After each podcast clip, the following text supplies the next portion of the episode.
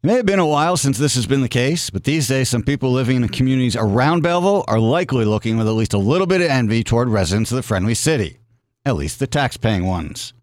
This week, Belleville City Council again passed a budget with an increase of less than 2% to the tax rate.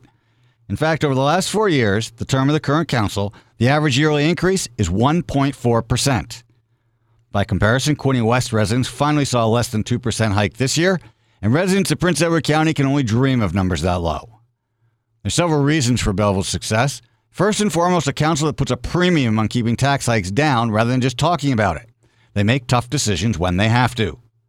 On top of that is a staff that gets that message loud and clear. Yes, in some cases, increases are unavoidable, but costs can't just keep going up. Savings and cuts have to be found and are. Finally, this council benefits from some smart decisions by previous councils, notably a commitment to capital spending and maintenance, especially when it comes to city roads. And the Build Belleville initiative, taking care of multiple big ticket items at once, has also made life for the current council significantly easier. But being left in a good position still requires making smart and sometimes tough decisions, which this council did. And Belleville residents are better off because of it. I'm Bill Glisky, and that's the way I see things from the cheap seats.